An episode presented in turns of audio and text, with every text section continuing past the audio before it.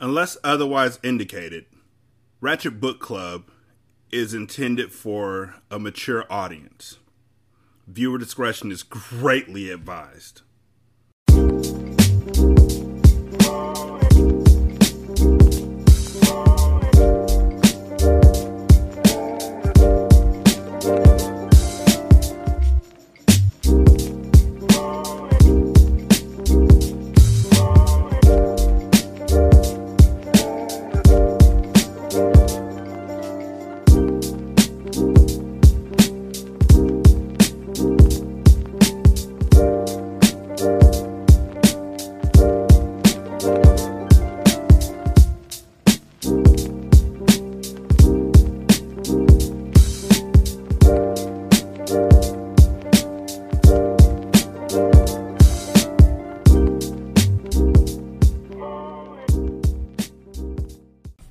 Welcome to Ratchet Book Club, where we read hood classics and good classics. I'm Derek. Y'all want to know what the fuck this show's done for me? What has it done for me lately? Do you really want to know? Oh, ooh, ooh, yeah. I'm going to tell you. I used to stutter a lot. I mean, I still do. And I get in the points where I'll like get a word stuck in my head and I'll just go over it over and over and over again. And this show has actually helped me to slow down my speech. When you're a podcaster and you're a podcaster like I'm a podcaster, sometimes you'll be on a show with other people where you got to get in where you fit in. Like you got to get your words in. My internet bestie, my brother from another mother, Scar, he's just like me. We talk a mile a minute. And if you can't get in, you if you can't get down, you bound to drizz down. So I'd talk quick. Talking quick doesn't work when you're reading though. And so I would stutter and stumble over words and it would be so infuriating that I would have to just pause and slow down and really breathe and think about what I'm saying. It's also helped me to learn that I make mistakes and that I have to be okay with those mistakes. I mean, y'all don't know about the motherfuckers. I'd never actually let them play out in the show unless I was doing it on purpose. But, you know, it helped me to realize that I'm not perfect or as perfect as I thought I was. I know my shit stunk, but I only thought it stunk for like a second. Y'all shit stinks for like ever. Mine is only like poof and then it's gone. Anyhow, we're on chapter 59. Uh, we're 81% done with this book, but as you know, if you've been riding with me, first of all, thank you so much. Um, numbers ain't nothing but a, a suggestion when it comes to these books because we were 81% done with the coldest winter ever, and that shit just stopped at like 83. Had me reading a 10 minute chapter, like, what the fuck am I supposed to do in my life now? Ugh that book. So, we to see. Chapter 59. What's bothering the monk is one way's John the Baptist routine. Monk strides through the streets of Laguna searching out this whack job who predicted the return of Bobby Z. Monk just can't get it out of his head because it smacks of powers cosmic and supernatural, which of course is the very stuff that the monk decisively dismissed that warm morning in Tucson. So Monk is desperate to hear a rational, scientific explanation exhale from the otherwise foul breath of Laguna's resident bard and public nuisance. But just at the unprecedented moment that someone in the community actually wants to see one way, the perverse madman has seemingly disappeared. Just dropped off the screen. The cops and the merchants are delighted, of course. One Way's sudden disappearance being an event devoutly and daily wished for by the entire law enforcement and business communities. Even the other street people are relieved by One Way's absence because a loony fucker just like can't shut up. So they welcome the unusual quiet. They all have different explanations for the disappearance. The cops, and one of them even got on the horn and radioed comrades in Dana Point and Newport Beach, are betting that One Way's decomposed body will wash up on the beach or become entangled in the nets of the commercial fishermen off Dana Point. The merchants are speculating that One Way has migrated south to the larger vagrants community in San Diego's Balboa Park. The street people, generally a more imaginative lot, are at the point of deciding that One Way has been abducted by aliens. The only point of debate being whether or not One Way put up any struggle. But none of the above are obsessed with the mystery. The street people have the daily challenges of food and shelter to obtain. The merchants are busy doing mercantile things with the throngs of tourists descending on the town. And the cops? Well, the cops are having a busy day keeping an eye on the unusual influx of bikers into the community. The cops are always wary of any confrontation between motorcycle gangs and the town's large gay community, which will present them with the double dilemma of A. How to tell them apart, and B. Who to root for.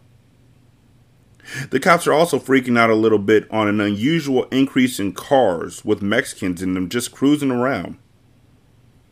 The Laguna cops call their brethren in Newport Beach, jaded types who ask what the fuck they're being bothered for. And their more jejune colleagues in Tiny Dana Point who have nervously noted the same phenomenon. So the street people are busy, the merchants are busy, the cops are very busy, and the only person obsessing on one way's apparent disappearance is the monk, who has his own explanation, which is basically like paranoid.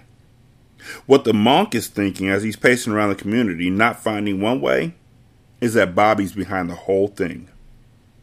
Bobby contacted One Way and told the freak to spread the word of his return just to spook the monk and not one way is in hiding somewhere at the behest of Z in a conspiracy so diabolical the monk does not stand a prayer of unraveling it before he's undone.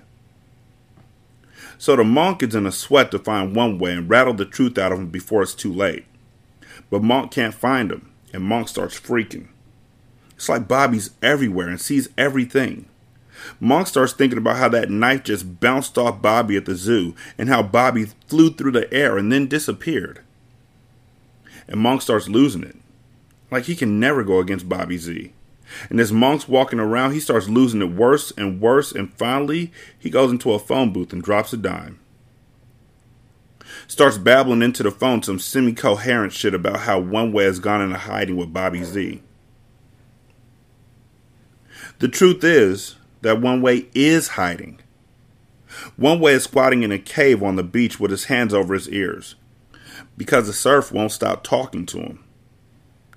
The surf won't stop talking, and the sunlight reflecting off the uneven surface of the cave wall sparkle in shifting diamond shapes before his eyes. What the surf is telling him is truly horrific. The surf is screeching that Bobby Z is in danger, mortal danger, and one way must warn him. And one way is squatting in this cave, hiding from Z's enemies lest he be captured before he can deliver his Jeremiad. And he's crying. Crying in frustration and the fear of an unfathomable failure. One way is weeping because he must find Bobby Z to rescue him, but he doesn't know where he is. Chapter 60 Kit's pissed because Tim is leaving. It's just for a while, Tim says to the boy, who's fighting hard not to cry. Elizabeth will be with you. You're leaving, Kit insists. I'm coming right back, Tim says. I just have to talk to a guy. Kit shakes his head and closes his eyes. Come on, Tim says. You and Elizabeth will have fun. Tears spill over this time as Kit asks, Why can't I come with you? Because it's too dangerous, Tim thinks. But he doesn't want to scare the boy. It's dark out now. They've had supper and done the usual thing of settling in for some TV, some wrestling on the floor, and a comic book or two. Then they put Kit to bed, and Tim had hoped to sneak out and be back before the kid woke up. But with that eerie kid ESP, the boy had woken up and is some fucking upset. Tim doesn't want to scare him on top of it. So Tim says, it's grown up stuff. I can help you. You probably could. I helped you at the zoo, Kit cried. Who got the money? You did, Tim says. You're my man. So why can't I come with you? Kit cries and he throws his arms around Tim's neck and holds on hard. Tim rubs the boy's back for a few seconds and whispers in his ear, I'll be back soon, and pries Kit's arms from his neck and hands them to Elizabeth. Kit buries his face into her neck and sobs. I'll be back in a little while, Tim says quietly. Elizabeth nods and holds the boy tightly. Tim looks at her green eyes and sees something sad. She's hurting for Kit, he thinks. So am I, but I need to go do this thing. In the kitchen, he checks the load on his pistol and sticks the gun in the back of his waistband. Then he gets in the car and follows Elizabeth's directions to this cave they all hung out in when they were kids. He parks on a quiet side street off the PCH and follows some old concrete steps that curve down to the beach. Seems to be about a million of them, but he's edgy and wired, so it probably just seems like a lot. The steps end suddenly at a big broken hunk of concrete, and he has to make a little jump onto the sand. The beach is a narrow strand at the base of a steep sandstone bluff. There's just enough moonlight for him to see where he's going, and the moonlight is flickering off the water and the big rocks that are set just outside the break line. The beach seems deserted. Of course, it's almost 11 and the beach is officially closed. But Tim had expected at least a few horny couples or drunks. But the beach is quiet. Tim doesn't like it. Feels too exposed out here. When he realized he'd be an easy shot for someone sitting on the bluff with a night scope. So he finds a worn footpath on the edge of the slope to take away that firing angle if the monk is setting him up for a pop. Bad fucking idea, he thinks now, to meet in this cave. Can't blame Elizabeth because she hasn't led the life, you know. But still, the approaches to the meet are too dangerous, too exposed, and it's a bad fucking idea. But too late now. He edges his way along the path until it ends back at a tiny sliver of beach on a point. The cave's in front of him. It's bigger than he thought. About 10 men wide and at least 10 feet high at its highest, and shaped like a big bowl. He could see the faint glimmer of a flashlight in there and a person's shadow. Tim pulls his gun, holds it low on his side, and goes in. His shoes crunch on the small rocks that make up the cave floor. Bobby? It's Monk's voice. Tim doesn't answer. Doesn't want his yes to be answered with a bullet in the chest. Bobby? Monk asks again. Is that you? Tim waits for his eyes to adjust to the cave's dim lights. He waits until he can clearly make out Monk, and from what he can see, Monk is alone. Standing alone in the cave with a flashlight in his hand and a gym bag at his feet. Hi, Monk. You are a sight for sore eyes, Bobby, Monk says, and he comes forward with his arms open for one of those guy hugs. Tim raises the gun. Uh uh he says, shaking his head. Oh, Bobby, Monk says, hurt and disappointed like. You're being paranoid, old friend. What's the beef with Don Huertero? Tim asks. I don't know anything about it, Monk says. I asked. I did research. I talked to all of our distributors. Nada. Say goodnight, Monk, Tim says. He points the barrel between Monk's eyes. The man's knees begin to knock. Really, actually fucking knock. And Tim thinks it's a good thing Monk never had to go to the joint. Because he'd have been like a universal bitch, man. Everybody's girlfriend. And Tim realizes that if Monk knows the truth, he's gonna spill it. You fucked me, Monk, he said. You fucked me with Huertero. Didn't happen, Bobby. But his voice is getting thin and reedy. Did you jam me with the Thais too? Tim asks. Get me popped in Bangkok? Bobby. You ever see the inside of a Thai gel, old friend? Tim presses. Not a day at the beach. Bobby, I. You better get right with God, Tim says, starting to squeeze the trigger, because you're going, Monk. Monk, like freaks, drops to his knees and starts praying. Oh my God, I am heartily sorry for having offended thee, and I do repent all my sins, not for the fears of the fire of hell, but because they have. This is not the confession Tim has in mind. So he sticks the gun in the monk's forehead and says, Talk to me, monk. Monk looks up with big eyes and says, I took the money, Bobby. I took Huertero's money and arranged with the Thai police to arrest Huertero's men after they picked up the dope. I split the take with the Thais, but I didn't give you up, Bobby, I swear. Why, man? Why? Tim asks.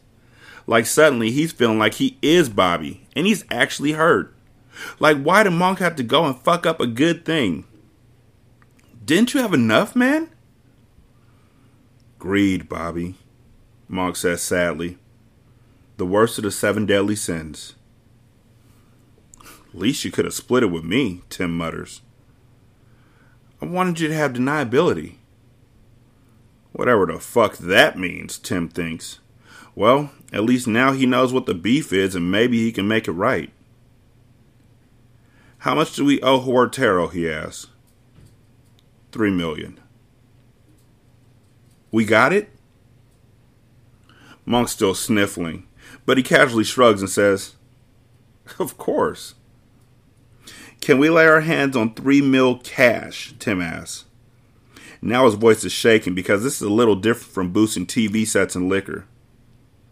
Yes, Monk says. Where? On the boat. On the boat? Tim asks. But he doesn't want to ask, like, what boat? Because it sounds like he's supposed to know. So he asks, Where's the boat now? Dana Point Harbor, Monk says. He starts praying again, but Tim's not listening. He's thinking if he can get his hands on the cash and get in touch with Huertero, he can give the money back and maybe take a stroll on all this. With enough cash left to have a fucking life somewhere. Like maybe he can pull this whole thing off without fucking up. So he's trying to think about how to do that when Monk finishes praying and asks, What are you going to do, Bobby? The fuck you think? Tim asks, annoyed. I'm going to try and make this right with Don Huertero. I mean, about me. Good question, Tim thinks. He knows he should get the name of the boat and then cap Monk. Like, if this the joint, he'd lose respect, terminally, if he didn't cap a guy who did what Monk did. Monk, say the truth, Tim says. Was it you set me up at the zoo? Monk's voice quakes. Yes. For you or for someone else? Tim asks. The truth. For myself, Monk says softly. Tim feels the man's body tense in anticipation. Fuck, man, Tim says. I know, Monk whispers. I have the soul of a Judas. There is a God, isn't there, Bobby? I guess. I'm ready, Bobby, Monk says. Thank you for the time to get my spiritual matters in order. Sure. Tim lowers the gun. Pick up the bag and walk, he tells Monk. Come on. Get up. Really, Bobby? Take me to the boat, Tim says. Come on, Monk, move. You want me to go first? Monk asks. No offense, but I'm not real comfortable with you behind my back, Tim says. He gestures Monk forward, and the tall, skinny man picks up the gym bag and starts to walk. Funny thing is, the guy's knee starts knocking again. Tim thinks this is weird, but charges it to sheer relief on the guy's part until a gun burst hits Monk square on and the guy folds to the sand. Tim doesn't even think about going for the gym bag. He just hits the deck and crawls like a motherfucker back into the cave. Knows instantly why Monk's knees were knocking. Monk had set him up to leave the cave first, carrying a gym bag. The soul of a Judas. Tim waits a few seconds wondering which of his enemies is out there, then decides it doesn't matter anyway, Because in a few seconds, they'll all be down to collect the prize and will realize they got the wrong guy, and they'll be coming into the cave. Meeting at this cave, Tim thinks again, was a really shitty idea. So, how the fuck to get out? Tim thinks. Always a question. Part of him wanting to just go to the front of the cave blasting away, man. He's pissed off and he's just like fucking had it. And if he's gonna go out, he wants to go out like Butch and Sundance, man. Out the front, shooting into a blaze of gunfire. That's what he's feeling building up inside him. But then he told Kit he'd be back. So he stuffs his anger in and starts feeling his way back towards the other end of the cave to see if there's another way out. Feels like a chicken shit as he sneaks towards the back of the cave, which seems pretty solid, and it's looking like it's going to be the old Butch and Sundance bit after all when he spots a sliver of moonlight. It's a crack in the cave wall, but it isn't wide enough to walk through. He edges in sideways and feels the cold salt water come over his shoes. And then he's stuck. Great, he thinks. This might be the most humiliating fuck up of a life of fuck ups. And he tests the side of the wall with one shoe and finds a foothold. Sticks his gun back in his pants, digs in with his other foot, then stretches his arms out akimbo and finds that the cave walls bow outward and he can work his way out by pressing hard against the wall with his hands or working his feet forward. It's taking time though. And he doesn't know if he has time because he hears an angry voice back on the beach yell, Shit! And Tim figures that Garuza just realized he shot the wrong man and is probably keenly disappointed. All of which gives Tim some motivation to press forward, like literally in this case. But then the space narrows and he can't get through and he hears footsteps running up the rocks on the beach. So he starts seeing if he can climb up. Climbing up works, but it's like slow. And he can hear Garuza's cautious footsteps coming into the cave. So Tim climbs, trying not to make a fucking sound. Climbs with his feet dug into the rock and his hands pressing against his sides to hold him up, and it like hurts, man. Because his arms are just straining. Thinks again about just dropping down and shooting it out with Garuza, like do a Clint Eastwood thing and just be finished with it. Gunfight at the OK Corral, man, and it'll just go down the way it goes down. But he doesn't do it. He gets as high as he can and stops. Hangs there like some bat, man. Still as he can. His arms quivering now with the strain, and the beam of Garuza's flashlight passing around the cave like the spotlight on the prison yard and through the crack in front of him, the moonlight is shining soft and silvery in the open water, looking like freedom. Tim presses his hands harder against the wall. Garuza spots him up there. He'll take like a hundred years not to miss the shot. And Tim wonders now if that's what happened that night on the border. That Garuza was trying to shoot him and fucked up and killed his buddy instead. Easy mistake to make at that range at night. But why the fuck would Garuza want to grease me or Bobby? Right when he was about to make the swap for Art Moreno. Doesn't make any fucking sense, Tim thinks. One thing for sure, Garuza won't miss if he sees this shot. The bullet head motherfucker will just laugh and call me a moke and bang! Dead fucker. Chapter 61 One way is shivering through a serious psychotic episode. He has witnessed bursts of flames blaze in the darkness that destroy Bobby's high priest. Even now, the surf begins to lick at the priest's lifeless body, and the crabs left behind by the tide start to click their ways toward the fortuitous mill. One way pressed himself even tighter against the soft soil of the bluff as the man comes running past, the man holding a gun. The man one way recalls talking to many times on the streets of Laguna the man who always seemed legitimately interested in the story of Bobby Z. One way recognized the man as the one who would go into a restaurant, emerge with a grilled cheese sandwich encased in a styrofoam box, and give it to him as encouragement to tell more tales. No wonder, one way thinks now in horror. No wonder the man was so interested. One way is in serious pain. The pain shoots through his brain as if nails are being driven into his skull. He has, albeit unwittingly, betrayed Bobby. Told this man, this Caiaphas, this Pilate, all about Bobby. And now the man has killed Bobby's priest and is racing into the cave to kill Bobby. And it's my fault, one way thinks. I've sold Bobby for a grilled cheese with cottage fries and a box of non biodegradable styrofoam that lives forever. The pain increases. One way knows from which it comes. It's the pain of guilt, the pain of shame, the pain of failure. It's the pain of paralysis, because one way cannot bring himself to move, cannot throw himself from these shadows into moonlight to go and fight for Z. Knows he should race after the man and throw himself on his back, grab his arm and state a fatal shot. Take, if necessary, the bullets meant for Z. But he's afraid. The pain of fear.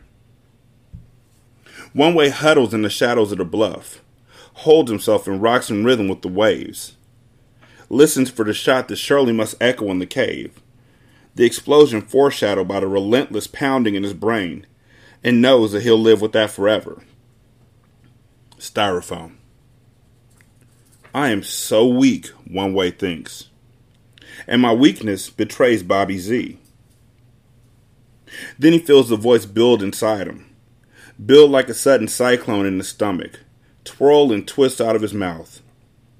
He isn't responsible for it, doesn't think it, doesn't will it. It's happening on its own not by him, but through him. The voice forces itself up through his throat just as his mouth opens and his body unwinds and moves upward like a cyclone coming up from the water. And he's standing, inexplicably on his feet, legs planted in the sand as his voice, bass and treble both to the max, holler, I see you! Chapter 62 Tim almost falls. The high pitched, wailing scream startles him that much. Who sees who? he wonders. He doesn't think that anyone can see him, because if they could, he'd have a couple rounds in him by now. So whoever's screaming out there is either having a serious case of the DTs or is maybe yelling at Garuza.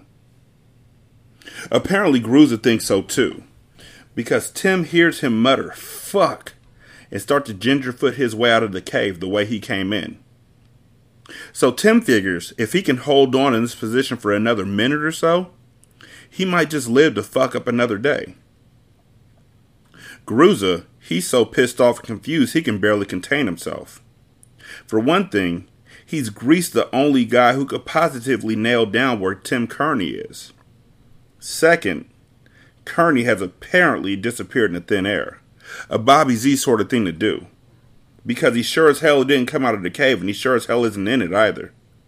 And three, some voice comes out of fucking nowhere and starts proclaiming himself as a witness. And Garuza all of a sudden is thinking he might have to whack not one, but two people tonight. And neither of them is Tim Kearney. Garuza checks his load and starts for the sound of the voice that's wailing like a siren. Chapter 63 Tim works his way towards the moonlight. It's like some obstacle course, only the most sadistic Marine DI could have dreamed up. And Tim's muscles are maximum strained, and his hands are bleeding by the time he makes to the edge of the cave and hears a shot from the beach behind him. He jumps out onto the beach, which is like water by now, because the friggin' tides come in. The beach, this little cape, is all rock anyway, and Tim slips and falls on the slippery rocks about 300 times before he comes onto a footpath that leads back up towards the top of the bluff. He staggers up, tired and scared because he knows Garuza's on top of him now, and he isn't going to have time to work this thing out. As he works his way through the back streets and along the PCH back towards the trailer, he's trying to think of the next move. The next move is clearly like, out, man. But the problem is how. As usual in the so called life of Tim Kearney, the problem is getting out. The exit stage left, and he's thinking, Just bundle Kit up in a blanket or something. See if they can use Elizabeth's ride and just like drive, man. North or east, because Huertero's to the south and he's run out of west. So by the time he gets back to the trailer, he's made up his mind to do just that. Get Kit and Elizabeth, if she wants to come, and drive towards the Great Plains somewhere. Find some little town in Kansas or something and grow wheat. Except that when he lets himself into the trailer, nobody's home. Kit and Elizabeth are gone. Chapter 64 Tim's lost. He's like suddenly free of everything, and he doesn't know what to do. Like Garuz is on fucking top of him again, and he has a split, and the last fucking thing he needs in the whole wide world is a woman and a kid. But that's what he wants. And they're gone. Gone in a heartbeat, man, because they hardly took shit with them. A few of Kit's clothes and his toothbrush, that's all. And the kid's comic books are still in a pile beside his bed. Elizabeth's makeup sits by the bathroom sink. Tim just wants to sit down and fucking cry, man. Go out and drop on the beach and howl his pain to the moon. Howl until Garuza comes up behind him and puts a round on the back of his head. Maybe Garuza's already got him, he thinks. Garuza comes back up the beach and figures if he can't get Tim, he'll get Tim's family. Call Tim up and cut a new deal. Garuza to do that. The DEA would do fucking anything. He knows he should split too. Take off and don't look back like now, because maybe Elizabeth split for some other reason other than he's a hopeless dickhead. Maybe she got scared and ran. Maybe they've tripped onto the place and he's a sitting duck if he doesn't get out. But he's in that give a fuck state of mind, so he doesn't take off. What lifelong loser Tim Kearney does is he opens a fridge and pulls out three cervezas, holds the necks between the fingers of one hand, and goes and sits on the beach. Watches the silver flicker on the water, drains the beers, and goes back in for the survivors of the six pack and a bottle of tequila. Takes the phone out with him just in case they call.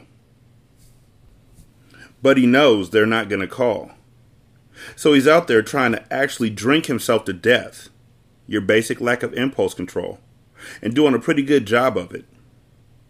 He's lying there on the beach, looking up at the stars, and he's laughing at himself for thinking that he could have his little family of Elizabeth and Kit and him in some lassie come home town in the Midwest. Just laughing his ass off the loser Tim Kearney, all world fuck up, all universe loser, could pull that off. He's just laughing until he cries and cries until he passes out comes to when an acrid foul smell jolts him awake. When he opens his eyes, there's this goat bending over him, grinning at him. He smells the goat before he sees him. Just smells the smelly old goat. So he opens his eyes, and sure enough, this goat staring down at him. And Tim's wondering what a goat's doing in Laguna Beach like unescorted when the goat starts to talk. Bobby? The goat asks. Bobby Z? Tim sees it's not really a goat, but a person who looks and smells like a goat. I'm not fucking Bobby Z, Tim says. Yes, you are. Not. Are. Leave me the fuck alone. But the guy starts picking him up, getting underneath his arms and saying, We have to get you out of here. My kid and my woman split, Tim says. I'm to die here. Right. You're in danger, the guy says, and he manages to get under Tim and lift him. Starts dragging him across the beach. He drags Tim to the base of the bluffs where they're out of sight and plops him down. You gained weight, Bobby, he complains. Who are you? Tim asks. I don't remember exactly, One Way says, but they call me One Way. You're the acid casualty, Tim says. That's what they say, One Way admits. They think I'm crazy. You look like a lunatic. I am a lunatic, One Way says. He pauses with a poet's dramatic timing. But I know things. What do you know? One way's eyes flick up and down the beach. Then his eyes sparkle in the moonlight, and he smiles a sly, snaggletooth grin. I know, he says, where your unfaithful priest hid your treasure. Chapter 65 On a boat, one way tells him. Which boat? Tim asks. There's only about 12,000 in the marina. One way blinks his eyes rapidly. The boat, he says mysteriously. And the boat is called the Nowhere, One Way whispers.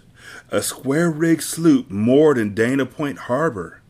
I watched him bring the money there. He's dead, Tim says. I know, One Way answers. I heard everything. Well, almost everything. The rest, the moon told me. Sure it did, Tim says.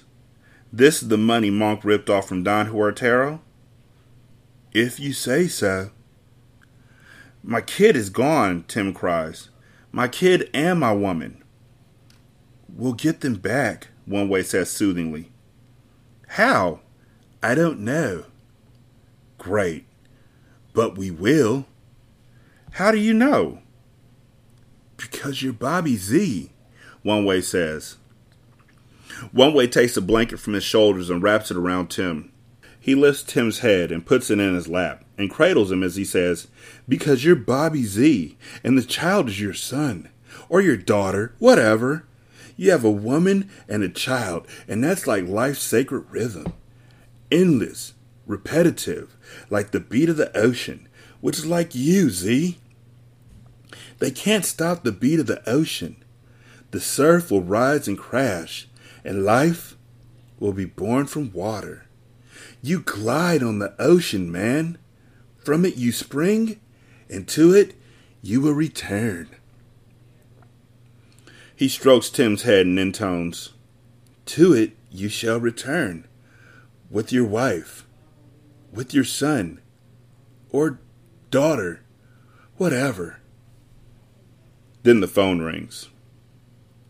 Chapter 66 Tim picks up the receiver and just listens, praying it's her. Just wants to find out where is my kid? Is like my kid all right? He thinks he hears her breathing over the phone and knows she's doing the same thing, wondering who's on the other end of the line. She jumps in first. Hello? Is Kit okay? Yes. Are you okay? Yes. But it sounds tentative. He reads in her voice like, I'm okay now. But like he can feel Garuza in the background, sitting behind her, smirking. So he waits for her to go on. They have us, she says. Who does? Don Huertero. How's the boy? he repeats, because he thinks he knows what's coming. Scared, but all right, she says. He's a tough kid, you know. Yeah, I know. Tough little monkey. The kid, like, shows you something. If you don't come, Elizabeth says, they say they're going to kill him. I'll come. They'll. I know, he says. Tell them I'll come. Tell them I have their fucking money. I'm giving it back. He hears her start to talk to someone, and then the someone gets on the line. Bobby Z? Yeah, Tim says. Is this Don Huertero? Never mind who this is, the guy says. Mexican accent, but sounds rougher to Tim than Don Huertero should. You come, or we kill the kid. Where are you? Fuck you, the guy says. You think we're stupid? I can't meet you if I don't know where you are. You got the money? I got it stashed. Somewhere near the money, guy says. Somewhere quiet. Hold on. Tim holds the phone close to his shirt and asks one way for a quiet spot with a good view of the boat. The arches, one way tells him. Park at the end of Blue Lantern Street. Take a left on the bluff side walk. Down a slope, across a wooden bridge over the canyon.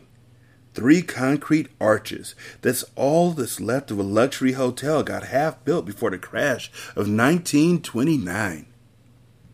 You can see the boat from there. You can see everything. Tim tells the guy and says he'll be there in an hour. In the morning, the guy says, We're meeting you nowhere at night. People get dead, they approach you in the darkness, Bobby Z. Tim wants to talk to Kit, but the Mexican hangs up. They have Kit, Tim tells One Way. They say they'll kill him. We'll save him, One Way says. We'll give them the money and then. One Way's eyes shine in a fanatical joy. Then what? Tim asks. Then sail away, One Way says. I don't know how to sail. One Way smiles like a lunatic cherub. I do. Could you sell this boat? Anywhere. And you do that, Tim asks. Joyfully. Then One Way frowns. His smile collapses into a shamefaced grimace. There's a problem. Of course there is, Tim thinks. What's the problem? The cop. Fat cop? Tim asks. Shaved head like a bullet? Yeah. Ugly mouth? A mean cop. I know him, Tim says. What about him? He said if I found you, I should tell him where you are, One Way whispers, or he'll kill me. Tim thinks about this. Then he says, So tell him where I am. No. Yeah, Tim says. Tell him exactly what I'm doing. Tell him I'm turning myself into Don Huertero for Art Moreno and my kid. Don Huertero, Moreno, kid. Just don't tell him about the boat. What boat? Tim sighs. The boat that One Way stops him with a hand on his arm. I know, One Way says. He gives Tim a stage wink and runs off down the beach. Chapter 67 As Tim packs his shit, he knows what he should do. What he should do is he should get on the boat like tonight and sail away with a cool three mil. You can hide forever and hide goddamn well with three mil in cash, even with a nutball as your captain. You can hole up on some Caribbean island, sip drinks with umbrellas in them, and fuck tanned, long legged women until you die. 83 years old, tan, rich, and relaxed, and die of a heart attack in the saddle, man. Give some Caribbean honey a story to tell her grandkids. Leave fucking Don Huertero sitting on his ass. Leave fucking Garuza eating his own liver. Leave Bobby Z's problems to. Well, let the dead bury the dead. Adios, motherfuckers. For once in his whole fucked up life, Tim Kearney has the exit, man. He has the loot and he has the exit, and he should for once take it. That's what he should do. But even as he's stuffing his sweatshirt into his duffel, dumb fucking Tim Kearney knows he isn't going to do what he should. Big news, right? Like, that's a first. Tim Kearney taking a pass on the smart thing. But that's how you get to be a three time loser, right? Knowing the smart move and doing the opposite. It ain't for the woman either. He knows that's what they all think. That every con will stick his dick in the ringer for some pussy especially that pussy. But that ain't it. Although he sure as shit loves her, he could walk away from her. It's the kid. God damn it, god damn it, god damn it. And it isn't even his fucking kid. Three million dollars in a lifetime out, and he's probably gonna get killed for the kid. Because Huertero's gonna whack me anyway, Tim thinks, soon as he has the cash in hand. So what I should do is split. Tim finishes packing, shoves his pistol into his belt, and gets in the car. Says so long to the trailer and the beach where he could have lived happily. Just wasn't meant to be, he thinks. Chapter 68 The doorman won't let One Way in and threatens to call the cops. They know me, One Way says. The doorman threatens to just beat the crap out of him, but One Way tells him to just ring Garuza's room or he'll just sneak around and take a dump in the parking lot. But if you do ring its room, One Way says, I'll never forage in your dumpsters again. This is a big sacrifice because the Ritz Carlton dumpsters are amongst the finest on the South Coast. It's been one way's experience that rich people tend to send a lot of food back just to show that they can. So the dumpster is a mecca for a gourmand to recycled haute cuisine. The doorman tells one way to go hide in the shadows somewhere downwind and keep his fucking mouth shut. And it's only about ten minutes later that Garuza comes huffing out and spots him. Garuza hauls him into the parking lot and pushes him up against a Mercedes 510 SL. What? Garuza asks. It's about Bobby Z, One Way says. You saw him? In the flesh. Fucking where? Fucking Laguna Beach, One Way lies. He's going. Garuza smacks him across the face. He's still there? He asks. How should I know if he's there? One Way answers. I'm here. Was he still there when you left? Oh, yes. Garuza ponders this for a second, then asks, What's he going to do? I heard him over the phone say he's going to turn himself in to Don Huertero in the morning. Garuza looks around the parking lot, doesn't see anyone, then pulls his automatic and shoves it under One Way's chin. You fucking with me, nutball? he asks. This some kind of trick? It's the gospel truth. Why the fuck would he want to do that? They have his son. His son? Garuza says. I didn't know he had a fucking son. Don Huertero will phone you when the deal's complete, One Way says. They'll release Moreno at the border. No shit.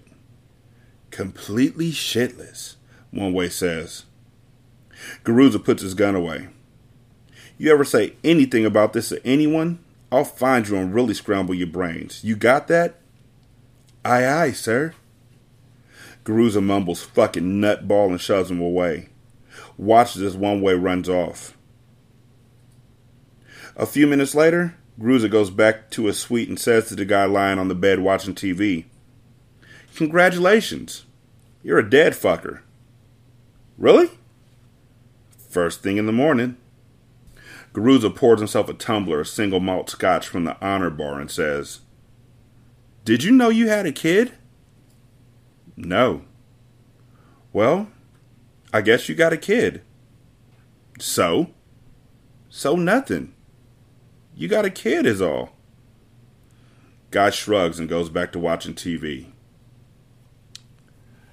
916-633-1537. Wretched and Ratchet at gmail.com. Ratchet Book Club on Twitter.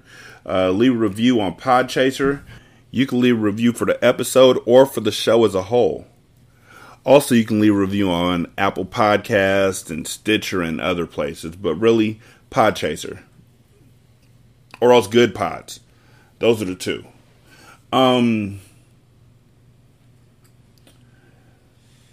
buymeacoffee.com slash sscast patreon.com slash single simulcast if you're on good pods you can uh, go to my tip jar and leave a tip um, all money goes towards getting books and movies for my other show uh, hindsight um, i want to talk to y'all real quick just real quick i promise um, about tim kearney and good parenting like being a good father and how I mean good being a good parent. It's not being a good father, it's just being a good parent. And how Tim went through so much shit with his dad when he was growing up, being beaten, being abused constantly. His dad was a drunk. Um, Tim decided to act out, and that got him sent to prison. And so, Tim, when confronted with a kid who's not even his, has the opportunity to be like his dad. Like he's never been around a kid before the first time he sees kid, you know? He's never had a kid. So the first time he sees him is the first time he has a kid, and all of a sudden this kid is in his arms, and he has an opportunity to act just as his father did, and nobody will blink an eye. It would just be understandable. You know, generational curses. But instead, what Tim does, and it's never stated in the book, but what Tim does is that he actively works to do everything the opposite of what his father did. He spends time with his son, he listens to him. He, from the very beginning, he never talks down to him. He takes his thoughts seriously. His six year old thoughts, he takes seriously. He asks him what he wants to do. He asks him what steps he wants to take. He keeps him involved in his life. It's not that difficult for y'all to succumb to my my dad did this. My dad did that. And so it's the only way I know. My dad abused my mom, so being abusive is the only way I know. My dad hit me, so hitting my kids is the only way I know. Well, there's other ways. You just don't know them yet. But if you try them, I mean, there's a ton of things that you just don't know until you try them. But if you try them, you could save your life. You could save your child's life. Kit's life is going to be drastically different because Tim gave a fuck. Because Tim didn't want to be his dad, but Tim wanted to be Kit's dad. That's big to me. Like I read a lot of books and I see a lot of movies where step parents are just denigrated and looked at as a villain and all that kind of stuff. And so this is the one book for all of its flaws. And I'm not going to front. I've blanked out every racist statement in this book. I blanked out like 99% of the homophobic stuff except for the ones that I couldn't because it was actually a plot line in the book. For all of its flaws, this book is one of the first books I ever read where they take a guy and stick him with somebody else's kid and he loves that kid like it's his own. And that's what being a step parent is. I don't even call my kids stepkids. They're my kids. There's no delineation between the two. And there's tons of people out there. My beloved wife is the same way. We take the kids in and we love them until they feel like they are a part of the family. Unconditionally. With the same grace we would want if we were in that situation. And there's tons of people out there in the world who are doing the same thing, and yet and still they get shit on because the the the the thought is evil stepmother. The thought is pedophile stepfather, evil stepfather. This is the first book that really it doesn't even confront it. It just has him being a good dude, a good man, a good father. And I hope that if you're listening to this book and you're sitting there with generational curses on your shoulder, that you can let them go and be the man that you're supposed to be, or be the woman you're supposed to be, or be the non binary, gender um, non conforming person or thing, or whatever your pronouns are, that you're supposed to be. Because your kids need you. All the kids need us. Y'all be good. I'm going to holler at you later. Peace.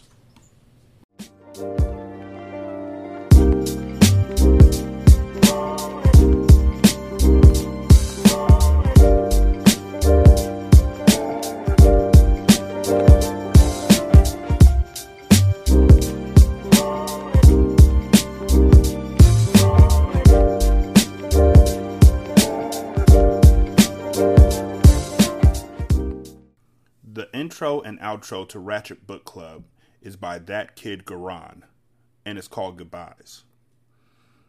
you can email him at tkgbeats94 at gmail.com for more information on how to lease this beat. This is Single Simulcast.